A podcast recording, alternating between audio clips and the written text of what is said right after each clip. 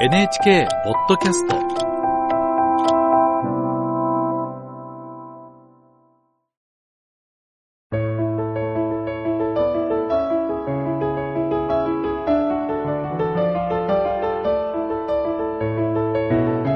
物語やエッセイの朗読をお届けするラジル文庫。今日は小説家長井家風の作品をご紹介します。長井家風は1879年明治12年東京生まれ。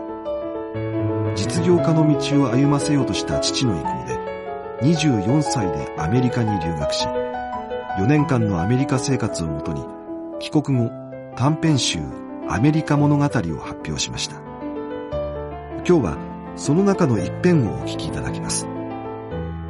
長井家風作1月1日第1回朗読はアナウンサーの大木浩二です。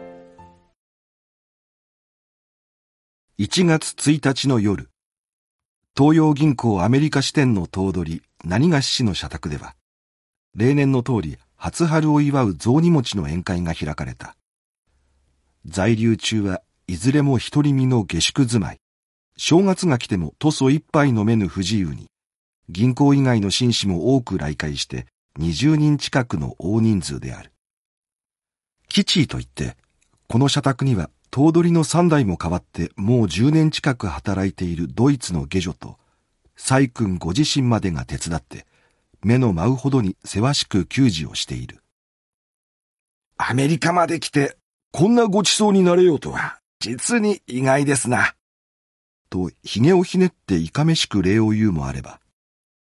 奥様、これでやっとホームシックが治りました。とニヤニヤ笑うもあり。または、じゃあ、もう一杯。何しろ、こんなお正月をしたことがないんですから。と愚痴らしく申し訳するもある。広い食堂内には、この大人数がにちゃにちゃ噛む餅の音、汁をすする音、さては、ごまめ数の子の響き、焼き海苔の舌打ちなど恐ろしくなり渡るにつれて、どうだ君一つの叫び声、かなたこなたを杯の取りやり、雑談。河の声のごとく湧き返っていたが、その時突然、金田はまた来ないな。ああ、ハイカラになっちゃダメだ。とテーブルの片隅から喧嘩の相手でも欲しそうな酔った声が聞こえた。金田か。妙な男さね。日本料理の宴会だといえば顔を出したことがない。日本酒と米の飯ほど嫌いなものはないんだって言うから。米の飯が嫌い。そら全く不思議だ。やっぱり諸君の銀行におられる人か？と誰かが質問した。そうです。と答えたのは主人の頭取で。もう六七年から米国にいるんだが、この後も一生外国にいたいと言っている。騒然たる一座の雑談は、たちまちこの奇な人物の噂に集中した。頭取はさすが老人だけに当たらず触らず、ちょっと人好きは良くないかもしらんが、ごく無口なおとなしい男で、長くいるだけ米国の事情に通じているから、事務上には必要の人才だ。と穏やかな批評を加えて、杯に舌を潤わした。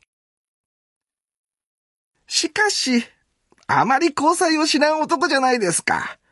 いくら酒が嫌いでも、飯が嫌いでも、日本人のよしみとして、ことに今夜のごときは1月1日、お正月だと、最初の酔った声が不平らしく非難したが、するとこれに応じて片隅から今までは口を出さなかった新しい声がおもむろに、しかしまあ、そう攻撃せずと許しておきたまえ。人には意外な事情があるもんだ。僕もついこの間まで知らなかったのだが、先生の日本酒嫌い、日本飯嫌いには深い理由があるんだ。